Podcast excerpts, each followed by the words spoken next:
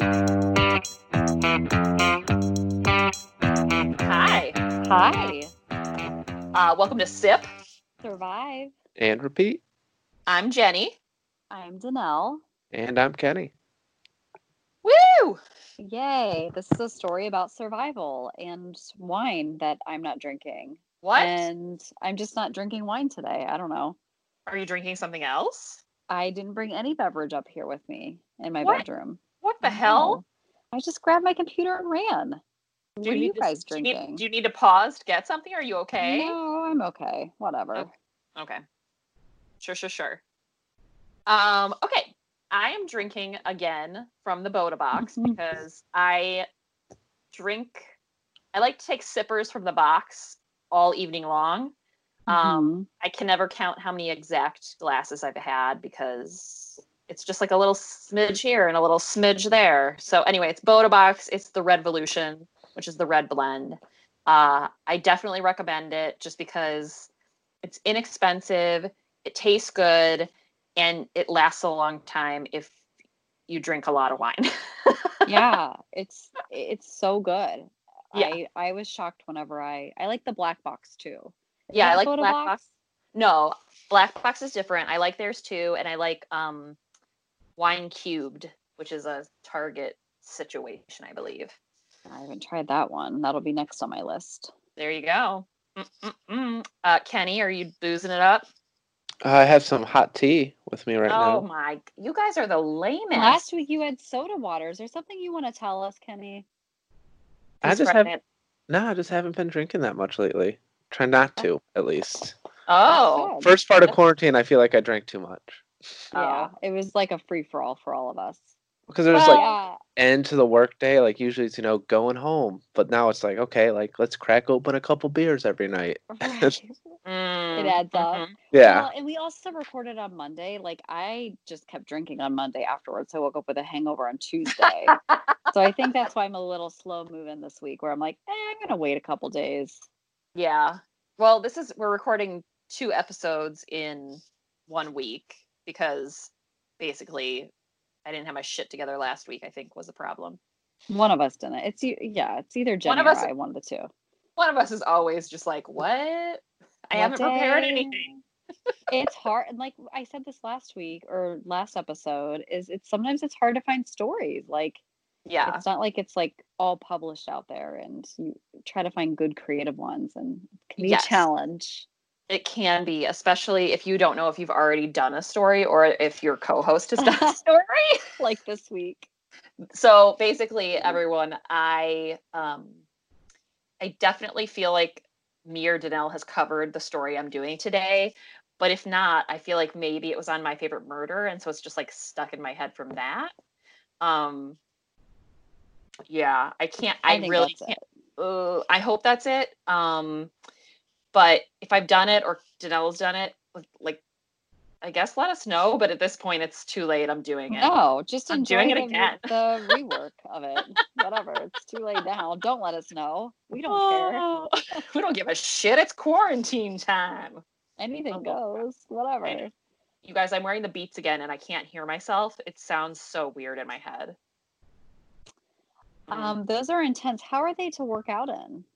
I love it, but I feel like it's dangerous. Like I wouldn't take them on the mean streets of like a city because you cannot hear shit coming.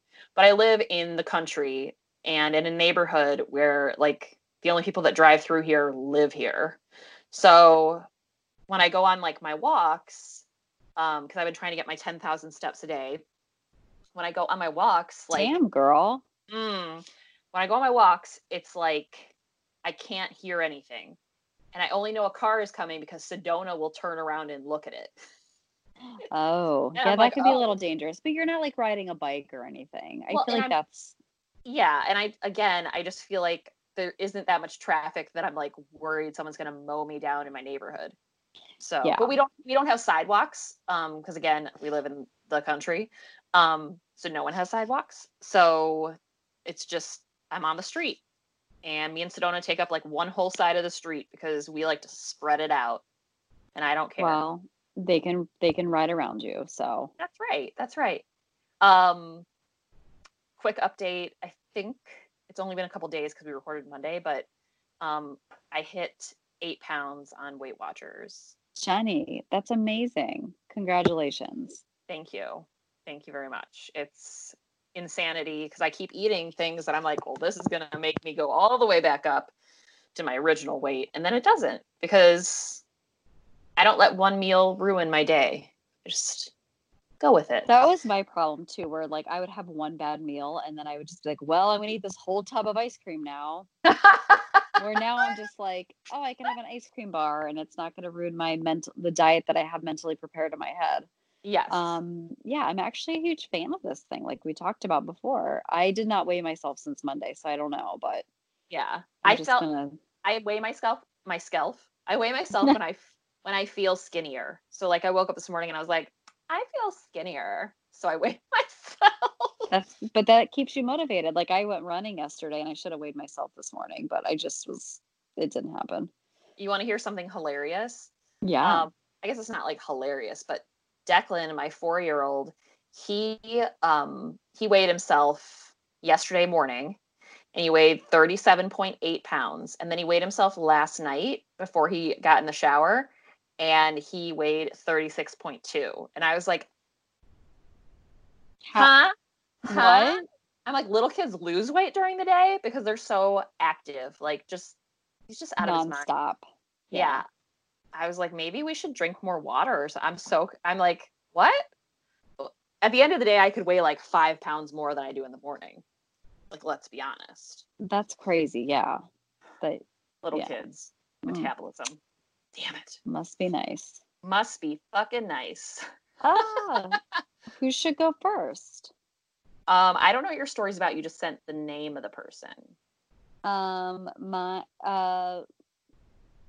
Kenny, what do you think? Mine is...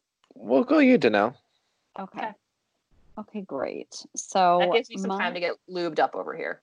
Oh, good. So my story is the story of Pepita is her name. And this is how I wrote it out, so I had to really think about that.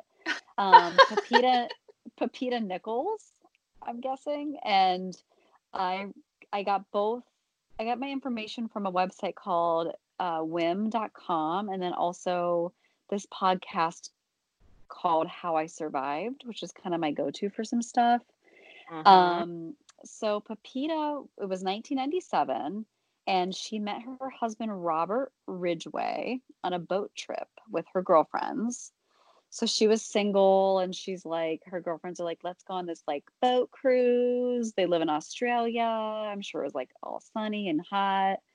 And so she goes on this boat cruise, and it was a love at first sight when she saw Robert. He's from the United States, and they struck up conversation. He was very mysterious and handsome, and also single. And 3 months later, they were married. So they hit it off. Shit. Okay. So 3 months into the marriage, Pepita did start noticing a couple small red flags, nothing big, just that Robert was a little short fused. He had kind of an edgier side, that he would get irritated easily and stuff like that, but nothing super alarming. Mm-hmm. So at this point they were still living in Australia, and this was about 6 months into their marriage, and they were at a party. And she was just having a good time dancing with this other guy. Not in that way, but she actually thought he was gay. And so it sounds like they were out on the dance floor, just fast dancing, like anybody normally would do. Uh-huh. And Robert did not like that. He was very jealous. So on the way home from the party, he was screaming at her and yelling at her. And he ended up hitting her in the face. Uh-uh. And he bruised the whole side of her face and split her lip. And at one point, she said that he was also speeding up the car really fast as he was yelling at her. Uh-uh. And at one point she was just stop the car, get me out of the car. I just want, just get me out of the situation. So he ends up pulling over and physically kicking her out of the car. Ew. Yeah. Okay, wait, pause for 1 second. Uh-huh. Where I live is there's some big hills before you get to our neighborhood. And Donald thinks it's hilarious to speed up really fast on those hills.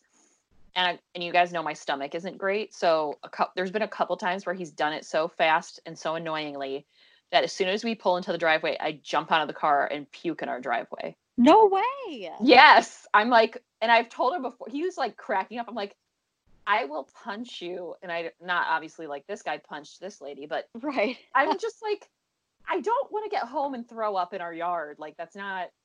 Like, it's not funny, maybe for. It's not funny, but like, I'm sure at first he thought maybe like, it would be like the little stomach tickle that you get if you go up the hill. I mean, it's kind of funny. I'm smiling over here. Uh-huh. Not multiple times, though. But one time, yeah. One time would be very funny. One time's funny. Times. And I think he forgets in between puke sessions. But anyway, that just reminded me that of speeding really fast, and then my reaction is to just throw up. You would just throw up on him. Which I mean, could be a good reaction. Next time, do it on him. And yeah, never do it again. Exactly, because I would do it in his car. That's his beloved. So yes. Okay. And I mean, we've all been in fights before, but imagine being in like a speeding car, and they had both been drinking, so everything's heightened. So after he physically kicked her out of the car, her parents were about a mile and a half away at this point, so she just walked to her parents' house. And because they were both drinking, and it was like the first incident, she ended up forgiving Robert and just kind of like shook it off. Like, he apologized, and she just thought maybe it was like a one-time thing. And so for over the next 10 years, he did not lay another finger on her. So a huge long period of time had gone by where he still had his quirks and his moments, but he never like physically abused her or anything like that again. Okay. So over these 10 years, they had 3 kids. They moved to the United States. She ended up starting a successful business in the States, and Robert was actually a scientist. He was also an inventor on the side, so he like did like all sorts of like, she said he would always be like taking apart microwaves and like I picture like the guy from Honey, I Shrunk the Kids, like just like some dork in like the garage, like taking apart everything, but not as nice as the dad and Honey, I Shrunk the Kids. Okay. Right. So every so often she would notice that Robert could be very selfish and manipulative, and that again she would see glimmers of that different side of him, but still, since he hadn't like, he kept his word and never like went to that place again, she just brushed it off. So fast forward to 2011, they took a family trip to Las Vegas, and this was the second time that Robert had got physical. So it happened again. So it was early in the morning, and Robert went downstairs to the hotel room to like the buffet or whatever, his breakfast, and got the kids all something to eat, himself something to eat, and like coffee and juice and milk or whatever, and brought it back up to the room. But he didn't even ask her like if she wanted anything, or like he didn't bring her anything. He just got himself kid stuff. Right. Rude. I'm hungry in the morning. You better bring me fucking food. Right. Even like if it's just like coffee and a banana, and be like, I didn't know what else you wanted. Like, just think of me while you're looking at food. Right. Like exactly that. Like just a banana. And she had made a joke after he did this. Like, I mean, could you have at least brought me a cup of tea? You know, and she said he lost his shit on her. Like he flipped out, and he was verbally and physically abusing her, screaming at her. He was telling her that he could have done better, quote, and I put my notes, quote, he could have done better, quote, I could have done better. Okay. What a dick. So basically he was just saying a bunch of dickhead things to her, and it turned into a huge explosive fight. And after that fight, she simply said to him, she said it became very clear to her, she said, listen, if you're going to treat me like this, I'm not going to stay. Like, I don't have to stay married to you. We'll just get a divorce. Like, I'm not going to be with someone who treats me like shit. And she said that he looked her straight in the face and said, if you divorce me, I will kill you. And she was like, oh, excuse me? Oh, aggressive. You will? Mm-hmm, okay. So after they got back from Las Vegas, they're still living in the States at this point. She said they didn't speak to each other for a week. And she said throughout this week, like, he never apologized. He never, like, owned it or acknowledged what he had done, but he was being very polite to her. So, like, for example, I'm totally making this up, but I'm just, like, picturing, like, ways that, like, my husband's polite to me to, like, whatever. So, like, if I'm, like, not that he's doing this, but I mean, like, he would go over the top. Like, if she was, like, loading the dishwasher, he'd be like, no, honey, let me get that. Oh, or like, that's so annoying. Let me take out the garbage. If you're a guy, you fucking apologize. That's what you need to do. Yeah, it's two words. It's I'm sorry. Right. And they never discussed the incident again. So after this, of course, things went back to normal, and she just could not shake the incident in Las Vegas, and she consistently thought about leaving Robert. So that was in, what did I say? 2011. So a few years passed. Now we're at 2013, and her and Robert and the kids decide that they're going to move back to Australia. But secretly, she wanted to move back to Australia because she felt isolated and she wanted to be close to her family. They were still married at the time. And so her and the kids moved to Australia first. And then 3 months later, Robert joined the family. She said that immediately when Robert came to Australia, his behavior became even stranger. He was enthralled with conspiracy theories, which, I mean, listen, I'm a fan of conspiracy theories, but if you're living and dying by them, it's a problem. He even started like doomsday prepping. Like, he just got into some really weird, it's fine to have like a plan of attack, I guess, or like some canned food in your house, but like he was like in it. So I'm picturing him like in his backyard, like burying things, maybe, I don't know, but she said he was just like balls to the wall, end up doomsday prepping and also conspiracy theories. So the final straw happened when her and Robert got into a heated argument one night, and he grabbed her by the shoulders and was getting physical with her, and she thought to herself, this is not the man I love, this is not the person I married. And she said that night she did two things. Number one, she called a domestic violence hotline. God. And they told her to get in touch with a divorce lawyer. And number two, which I thought this was, not that I'm judging her, but I don't know how old the kids were at this point. Right. She actually moved herself they had a 1967 vintage caravan parked outside of their, they had like a little coastal home in Australia. So they had a caravan, kind of like an RV parked outside. And she was like, I cannot share the same bed with this person, and I do not want to be in the same house with this person. So she moved into the caravan for like just temporarily. So 2 weeks later, so she's living in the caravan, and she ended up writing Robert this long email stating that she wanted a divorce. And this was like on a Thursday or Friday, and that Monday she was going to see a lawyer.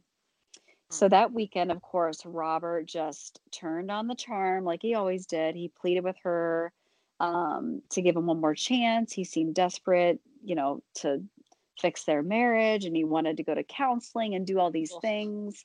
Uh-huh. And she was like, fine, we'll go to counseling, you dirtbag, because maybe there's still hope that... I hope that's how she said it. I know. I hope she said it like that too. She was hoping that maybe there was a glimmer of him, the person that she married was still in there and that she fell in love with. But they got into like a little tiff before the counseling session. And she said she knew, it was clear as day, she knew that nothing could save their marriage at this point. And she then met with the divorce lawyer like the following day or whatever. So after she met with a divorce lawyer, she noticed she got home and she was like hanging out in her little makeshift house in the caravan. And she noticed Robert was like hovering around her caravan. And he was often like doing like piddle paddling around the yard because he was always like taking stuff apart and inventing things, whatever. So she thought nothing of it. But that evening when she went inside the van to fall asleep, so it sounds like she would have dinner in the house and whatever, and then she would retreat to her van. She went into the van, got ready for bed, and fell into a deep sleep. But around 2 a.m., she woke up to a weird hissing noise coming from under her pillow. So she couldn't figure out what it was, and she said it was quiet enough that it could go unnoticed, but it was still loud enough that if you really, really listened, it was a consistent, like, noise. So was it a she got out gnome? It wasn't a gnome, and it was not a snake, which I thought at first that's what it was. Oh, God. He put a rattlesnake in her bed.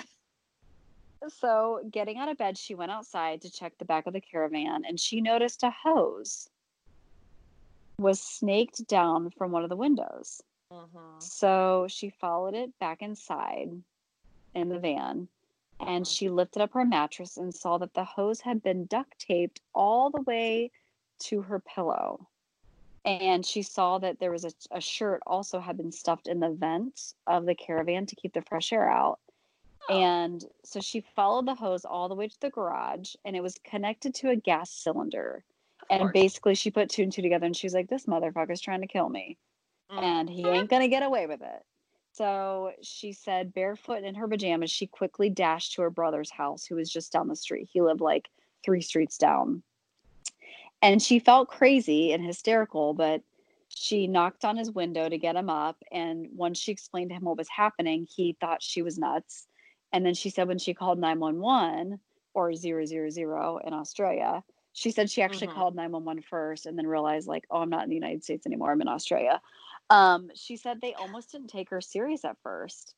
But, right, they were just like, ma'am, it's 3 a.m. What are you talking about? Like, it was just, she had to convince them to come to the house.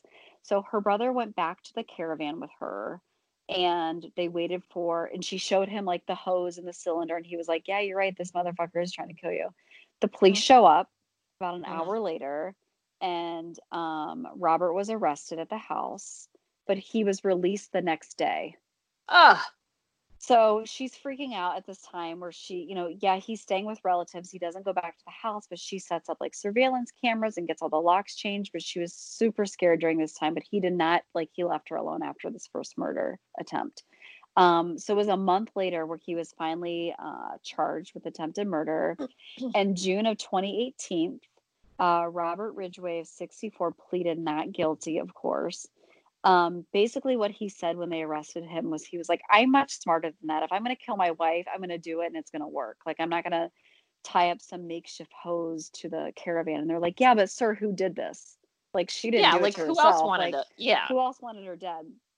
He also tried to get her to sign off on will papers. So like life insurance papers after they had met with the counselor. He tried to like get her to like sign everything over to him. So it clearly was him. Obviously. Right. So, let's see. So the court, let's see. Oh, okay. So it took the jury over an hour to find him guilty, and he was sentenced to serve only 10 years in prison. He did try to appeal his conviction, but it was rejected by 3 judges. So this is in 2018. So he's still in jail, and she said that in an interview that she's thankful that he's behind bars, and she hopes that he will change while he's behind bars. She's obviously moved on, and they're divorced now and everything, but she said that she is nervous for when he gets out, but she feels like 10 years is a suitable time frame. And again, I'm not victim anything, but I feel like if that happened to me, I would want him behind bars a lot longer than that, but she's just excited that he got 10 years. Right. So her mission now in life is to help other women, and she wants other women to know of the signs of abuse in a relationship. And she said that if one woman could safely escape a dangerous partner, she's happy that she shared her story.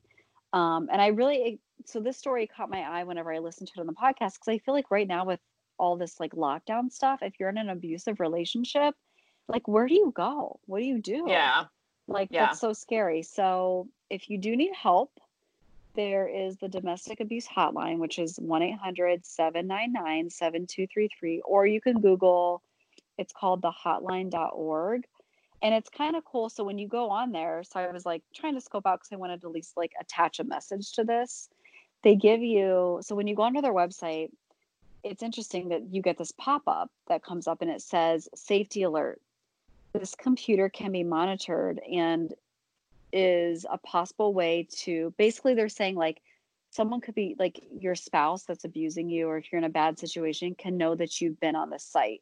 So they give you directions on how to erase this from your computer's history from visiting the site, which I think is really smart. So basically they tell you like, you know, where to go in the browser and how to get it out of your computer's history. So if you are in a bad situation, you can call that number or go to thehotline.org or call the 799-7233. So 1-800-799-7233 if you need help. Hopefully you don't. And hopefully if you do, you can get help. Yes. And that is the story of Pepita Nichols. Wow. I hope I'm saying her name right. So she. Whenever you say Pepita, it just reminds me of Pepita seeds that I want to eat. I've never heard of those before. What are those? Pumpkin seeds. Oh, they are? I didn't know that. They're little. I don't really understand them, but they have them at like specialty stores and they're fucking delicious. Oh, I thought it was such a pretty name. I'm like Pepita because I wanted to look up how to say her name because I didn't want to mess it up. So. Mm-hmm. So that is the story of Pepita and how she escaped him. Oh, and she also said, like, don't be afraid to, like, she's like, I was so afraid to start my life over. And she was like, it's fine. Everything's going to be fine. You can start over. It can happen for you. Don't be afraid to get help. So that's kind of her message. And she wished she would have, you know, listened to the red flag sooner. But sometimes you don't know until it's almost too late. So thankfully she... Well, investigated that hissing noise. Yes, that's very true. I also feel like sometimes there was so much space between the red flags. Yes, I mean he was on good behavior for 10 years. Yeah, that's a decade, you guys. Math. That's a long time. Yeah. Well, I'm glad is he still in jail? What year? He's still in jail. Yes. Okay. So 2018. So he's got 10 years. Cool. Okay. Good. So, yeah. If you hear a hissing noise, it's either a rattlesnake in your bed or someone's trying to kill you by gas. So, but you should check either way. Yes. Exactly. Okay. Doodly-doo. Oh, God. I'm in the middle of my story. Oh, boy. I gotta scroll this shit up. Hold on. Skippity-bop. Oh, God. Okay. Shockingly, without planning... Mine is also from Australia. Oh, yeah. Aussie's in the house. Whoop, whoop. Okay. So mine is mostly from, I like this, news.com. Oh, that's basic. news.com.au, which I think is the Australian, you know, thingy that you put at the end.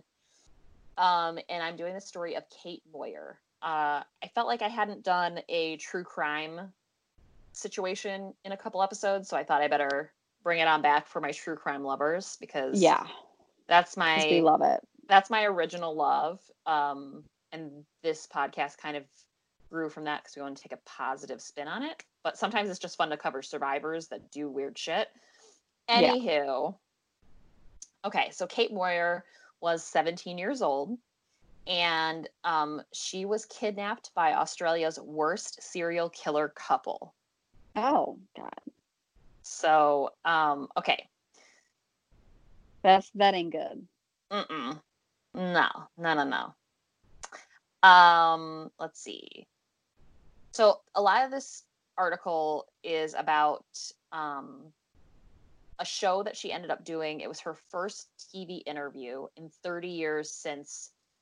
escaping the couple, which their name was Birnies. So it was very strange. All right, let's see. I just want to get to a good part. So was it like when she did the interview, was it like an Oprah, like an Australian Oprah, or was it like just a news outlet? I'm not 100% sure because it said it was going to be on 7, which I think is the Channel 7. Oh, okay. So maybe it's like a local news type interview story. I just didn't know if she did like a network situation or if she... Yeah, I don't know what that means in Australia. So if you're from Australia, let us know. Give us a shout out. So she was 17 and... During her abduction, she endured 3 rapes, hours of terror, and constantly calculating the odds of her living because she was pretty sure that she was going to get killed, all in the hands of David and Catherine Birnie. Let me go down to Catherine and David Birnie. So I got some info. Let's hear about these pieces of shit. Yes. Okay. David John Birnie was the oldest of five children.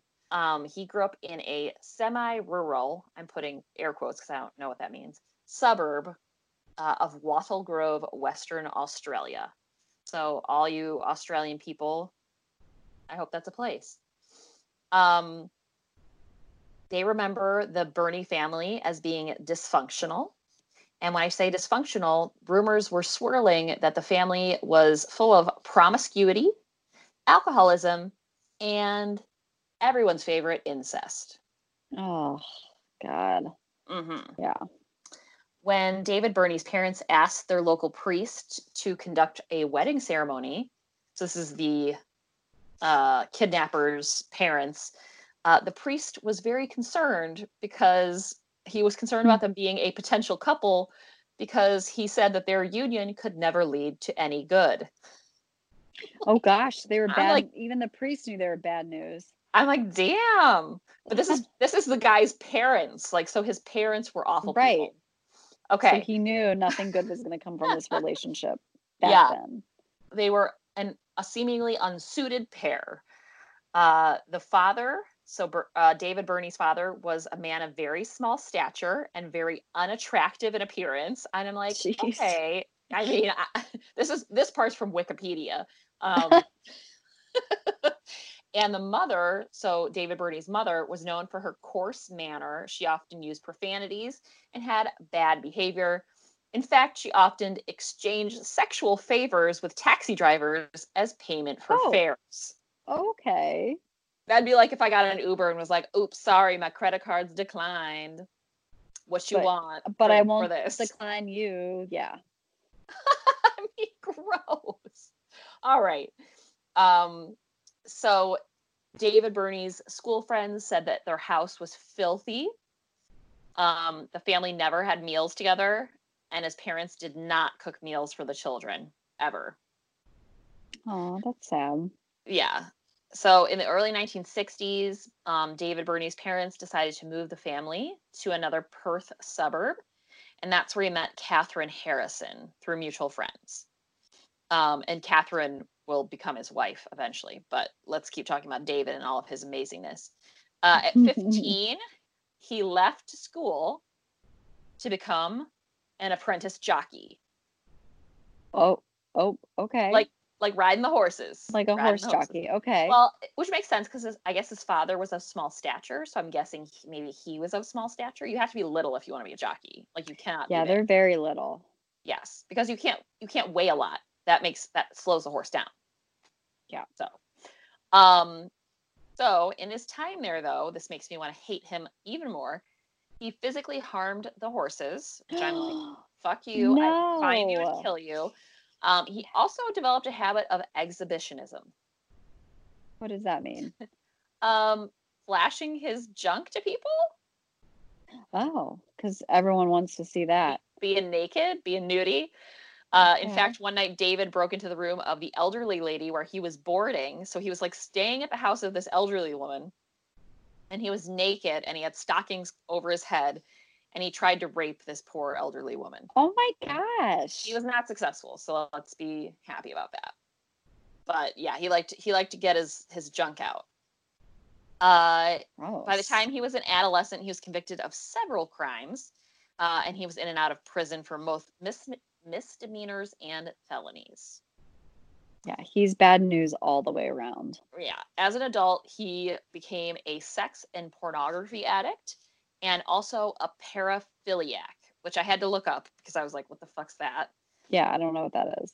It is someone who is interested in sex that's dangerous. So, okay. That's all I have on that. My guess was sex with people in wheelchairs, but... it's dangerous. I mean... Sex. Or like sex that is dangerous to other people. I don't know. I looked it up, and now I didn't write it down, so... My bad. Okay. He married his first wife when he was in his early 20s, and they had a daughter, Tanya. And the whole thing with our survivor of this whole thing, Kate Moyer, this all happened when Tanya was 10. And Tanya basically said that she never got married. She never had kids because she didn't want to bring another David Birnie into this world. Wow. Yeah. Mm-hmm. Okay. So Catherine Margaret Birnie, nay Harrison, which is the woman, the wife in this whole thing. She was born in 1951, and her mom died when she was just 2 years old, giving birth to her brother, who her brother also died just 2 days later. Her father, Harold, was unable to raise her by himself because it was the 50s and men were unable to raise children. Sent her away to live with her maternal grandparents. But when she was 10, Harold regained sole custody of Catherine. And then at the age of 12 is when she met David Birnie. Oh, no. Mm-hmm. By the time she was 14, she was in a full-blown relationship with David Birnie. And Harold begged Catherine to leave David because she was getting into trouble a lot with the police. And her father, Harold, was like, nah, girl, you need to belong. So his disapproval only strengthened their union because teenagers are the worst.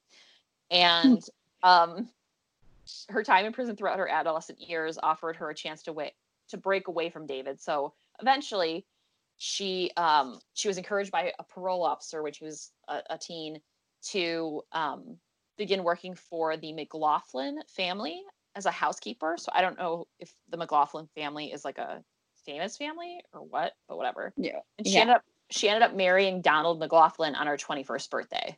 They had 7 children. Oh God. 7 children together. That's a lot of kids. That's a lot of kiddos. But in 1985, she left her husband and her children and went to live with David. Naturally. Okay. Abby.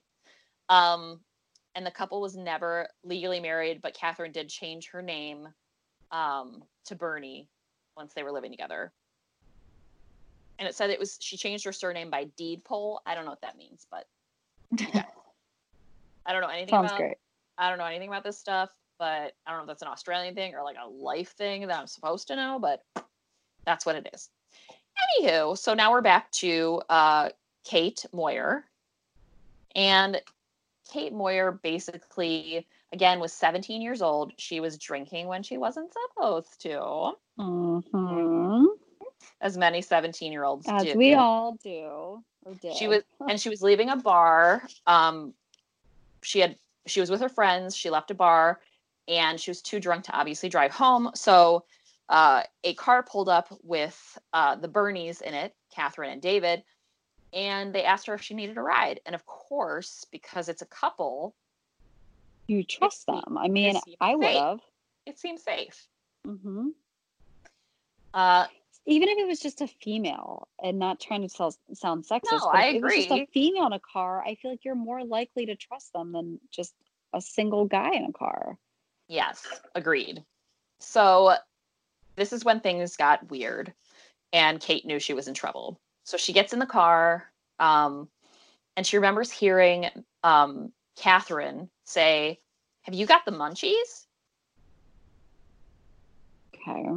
That phrase was a sick sign to Catherine's husband David that they found their target. Stop it. That's disgusting. So basically, if they picked up a girl that Catherine approved of, she would say, "I've got the munchies," which basically meant you can have this one, meaning you can rape this girl and kill her. Wow. So Kate Moyer, the abducted girl, said, "You know you're going to die, but you don't acknowledge that to yourself. You just live it."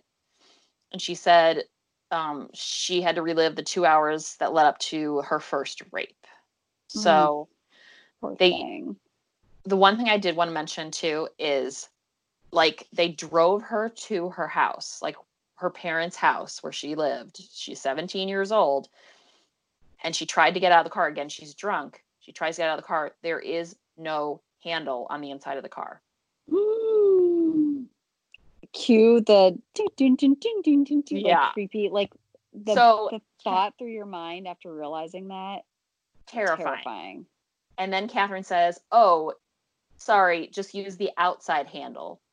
So Kate reached her hand outside to undo the door from the outside handle, that was also missing. Mm. Then they drove her from her parents' house back to their place. Like, total psychology, like, fuck. What? And they have this down. Like, yeah. They've done this. Clearly, they've done this before. Yeah. Okay, so when they get to the Birnie house, they quiz her about who she is. Then they make her watch a movie, which is Rambo. What? I was going to say porn, but okay. No, it's 1986. I don't know when Rambo came out, but I mean, it was the 80s. But yeah, they made her watch Rambo, which I was like, ugh. I mean, no offense. I mean, I like Sylvester Stallone, but whatever. And then they made her take a shower. And Kate was like, I remember thinking it was really weird that they were making me take a shower before they raped me. And yeah. I concur with that statement, but maybe they like a fresh victim. I don't know. Gross. I don't know. You would think afterwards to get rid of any evidence or any, you know. But they also knew they were keeping her, so. Right. So they also made her dance in front of them to Dire Straits, Romeo and Juliet. Wait, I wonder. I can't think of that song. I can't think of that song either. I need to look it up. But keep going. I'm gonna look it up. Just making her dance for them. Love Story by Taylor Swift. No, Dire Straits. It was 86, Kenny. Wasn't born. I forgot the year. Get it together, man. It's not a Taylor Swift song. There's Romeo and Juliet in it. I just kind of phased in and out of that conversation, to be honest. Go on. And again, Kenny is super young. Okay, so it was 2 hours of mental torture, and she cried when she danced because she was so upset about having to do that. Aww. And I've talked about that before. Like, there's been other attacks like this where they make the women dance. And I'm just like... It's so degrading, and it's so very degrading. It makes you, I would imagine it would make you just so insecure, and it puts you in a space exactly where they wanted to put her. Exactly. Yeah. So there are some math that I think me and Danelle would agree with. She said I had a 200% chance of dying and a 5% chance of getting away. And I was like, yeah, that's the math I like. I mean, that does not happen. Good girl. It's fine. Makes sense to me. I don't know. I don't know what you're talking about. So he raped her for the first time not long after midnight. And the creepiest part of that is that Catherine Birnie, his wife, watched and took notes. Oh, God. I'm like, did she have like a fucking steno notebook with her? Yeah, so weird. Notes. So gross. After he raped her the first time, they made her take another shower. They then chained her to a bed. At some point during the evening, well, I guess it was night, she convinced them to give her pen and paper so she could write goodbye letters to her loved ones. See, another psychological, just mind, you know. Mm-hmm. And she began screaming. So he told her that the sleeping arrangements had been changed, and he moved her to their master bedroom, where rapes continued. He then handcuffed her foot to his foot, and then told her to take the pills he gave her to go to sleep. So basically, he gave her some sort of sedative to make her go to sleep. And while she was chained next to him. Chained to his ankle. Which is fucking weird. Like, and she's in the master bed with David and Catherine. And the wife, too? Yep. Super creepy. Okay. Awful. So you're like, it can't get worse. It gets worse. But then it gets worse. She hid the sleeping pills under her tongue. And then when they were asleep, she took them out and stuffed them under the mattress. Good girl. Okay. She said, I thought if I went to sleep, I'd never wake up. Mm-hmm. Probably true. So in the morning, they told her she had to call her parents. And her whole plan was she was going to tell them, again, she's 17. She's like, I'll just tell them I got really drunk. They're going to be really mad. And then they're going to start searching for me. So that's what she did. She told her parents that she got really drunk and she was hoping they'd get really mad, but they didn't. Oh God. The search wasn't on. They didn't know. I'm like, okay, I like the parents, but like, I don't know. If I didn't come home at night, my parents would have killed me. They would have been, yeah. Well, my mom, yeah, she would have been upset. But if she, yeah, maybe. I feel like you need a code word for your kid. Like, again, we've talked about this before. Like, not even for your kid. Like a code word. Wait, general. What was ours? We actually spaghetti dinner. Hey, I have a spaghetti dinner on Thursday. Are you gonna come? No, I'm busy. I can't. See, I forgot that was our code word. Maybe that's why it doesn't work. Okay. Get it together. You would have called me and been like, I have a spaghetti dinner. I'd be like, and you would have been like, no, okay, great, Jenny. Bye. Jenny, I'm watching my carbs. Quit. Okay, so the next day, David Birnie went to work, and Catherine was her only, like, block to get to escape this whole situation. Okay. So she's like, all right, my odds just got better because the dude is gone. And I don't know, again, I'm assuming he's little, but he's still a dude, so he probably has some sort of strength. And she's a teenager. She's not. Yeah. So there's a knock on the front door, and it distracted Catherine. And it was, of course, Catherine getting a drug delivery. Oh, naturally. No, that's what you gotta do. It's like the Amazon of the 80s. That's right. So at this point, Kate Moyer saw her chance to escape. So she had not been restrained at this point, because the restraint she had was to David, because she was handcuffed by the ankle to David. So she was like, okay, cool, I'm not attached to anything. So she broke the lock on the bedroom window. She opened the window and she jumped out. Wow, good. Okay.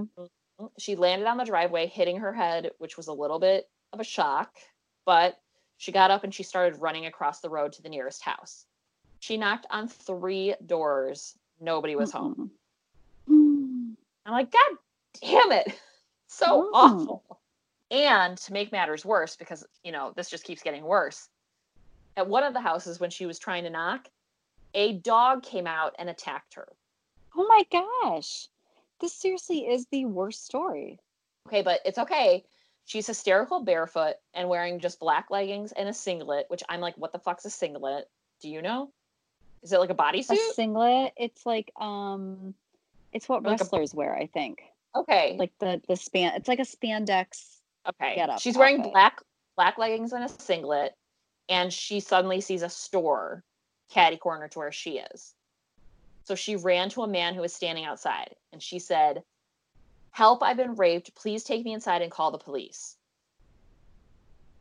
And she also said, which is very smart of her, if a woman comes here and says, I've had a fight with her and I'm her daughter, don't believe her. I've been raped.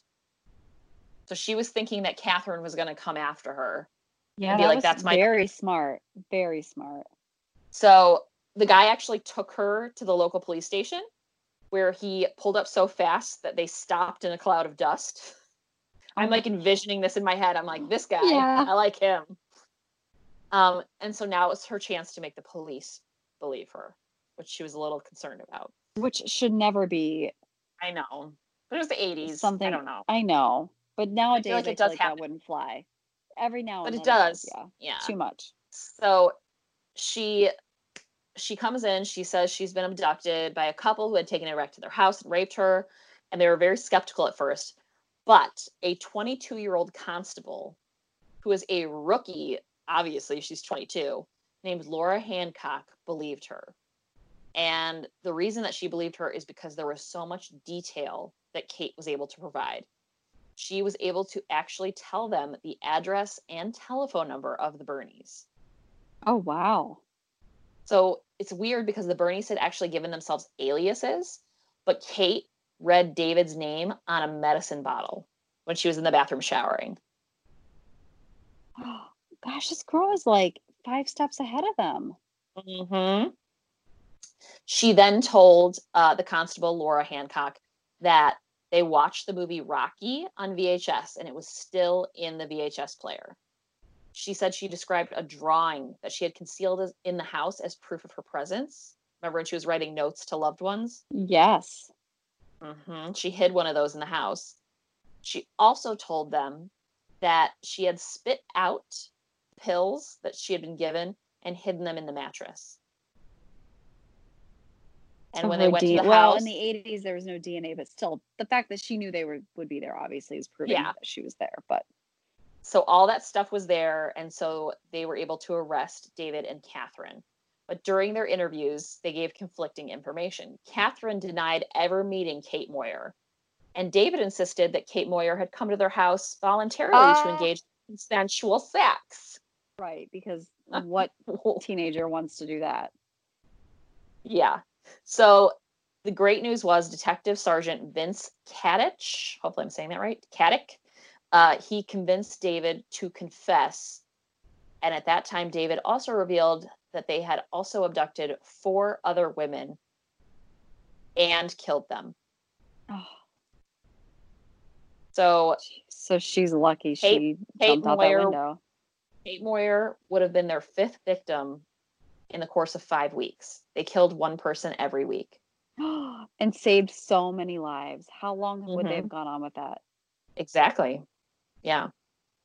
So they were sent to trial. David Birnie pled guilty to 4 counts of murder and 1 count of each abduction and rape. And they asked him, why'd you plead guilty? And he looked at the families and said, it's the least I could do. So he looked at the families of the victims in the courtroom and said, it's the least I could do. All right, don't be telling you have a conscience now. Right. So he was sentenced to 4 terms of life imprisonment. Thank God. And Catherine Birnie was also sentenced to 4 terms of life imprisonment, and both were required to serve at least 20 years before they were eligible for parole. So no, don't even let them be eligible. I don't think that's a thing in Australia, but you guys can let us know. So initially, David was held at a maximum security Fremantle Prison, but he had to be moved to solitary confinement to keep him from coming to harm from other prisoners. So, like, obviously other people were, like, pissed about what he did. Like, I don't know how old the other girls were that they raped and killed. He stayed in that prison until it was closed in 1990. And apparently you can still see the cell that he was held in if you take the True Crime Tour held daily at Fremantle Prison, for anyone who's interested in that. Wow. The Birnies, Catherine and David, exchanged more than 2,600 letters while they were incarcerated, and they were not allowed any other form of contact. This piece of shit, David, was found dead in his cell in Casarina Prison on October 7th, 2005. He was 54 years old. So basically, he pussied out and killed himself. Yeah. Because he's an awful person. Various factors led to his suicide. He was deprived antidepressants, so I guess I shouldn't call him a pussy because I'm on antidepressants and they do help. So he was denied his antidepressants and exacerbated his depression. His computer had been confiscated, and he also was suspected of sexually assaulting another inmate. Wait, his computer had been... Why was he on a computer? To begin with. I don't know. Do prisoners in Australia have computers, maybe? They shouldn't. Agreed. Catherine was not allowed to attend his funeral. And I'm like, prob's not. Yeah. Catherine is imprisoned at Bandiapp Women's Prison. And she has worked as a prison librarian and appeared in a prison production of Nonsense. How lovely. Her parole application was rejected in 2007. It was reviewed again in 2010. However, in March of 2009, the Attorney General followed the requests of the victims' families and signed an order that Catherine would stay in prison for the rest of her life. So no more parole hearings for her. Thank goodness. The Kate Moyer, the final victim who survived, who this whole story is about, she began a campaign to end Western Australian laws that automatically put a convict up for parole every 3 years. So I guess, again, Australia has some sort of every 3 years, we're going to put you up for parole. And in 2017, Catherine's youngest son, Peter, called for her execution. He said that his association with Birnie has resulted in being assaulted, and he supports Kate Moyer's campaign to stop the parole hearings. So all in all, that is a story of Kate Moyer, a survivor who is now speaking out after 30 years of, I guess, silence. She really didn't want to be in the spotlight for what happened to her. But she survived a couple that killed at least 4 people. There are some speculations that they killed more people than that, but that's what they had confessed to and were convicted of. So that's the story of Kate Moyer. I don't think we've ever done that one. I've heard it. I've heard that story before. I think My Favorite Murder did it. I think they did too. I don't think we did. So, okay. That's great. Good job. Hey, thanks. Kenny, you want to tell us some weird news? I got it. So a man with back pain went to the hospital and found out what? It's in Brazil, if that makes a difference. Mm-hmm. I'm going to say that they found... Wait, has he... He had back pain? Mm-hmm. Did they find some sort of weird bug in his back? Ooh. That's what I was going to say. Was there something like sucking, like stuck to his back or in his embedded in his skin? They actually found out he had 3 kidneys. What? Oh. Which is super rare. There's fewer than 100 cases reported in medical literature. Wow. Hmm. Okay. Was he able to like donate one? Yeah. What do you do with it? I don't think they're doing anything with it. This is a lot of medical jargon in here, but it's like, okay. So usually each kidney is connected to the bladder through a single duct called ureter. Okay. That's pronounced right. In this man's case, though, one of the pelvis kidneys was directly connected to the bladder via ureter. I don't know what that means. Nope. So it sounds like he needs all 3 to function.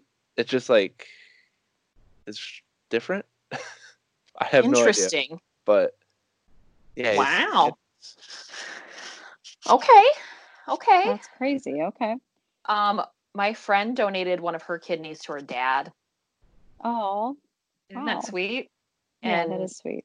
They're both doing great now. And I'm very happy for them because I've known her since like middle school. So, and I've known her dad obviously since middle school then. So it's a very sweet gesture. Kidneys are crazy, you guys. Thank God we have 2. Or 3, if you're this guy. Or 3. Oh my God, I love it. Well, thanks, you guys, for tuning in. This has been Sip, Survive, Repeat. I'll see you guys next week. Goodbye. Bye.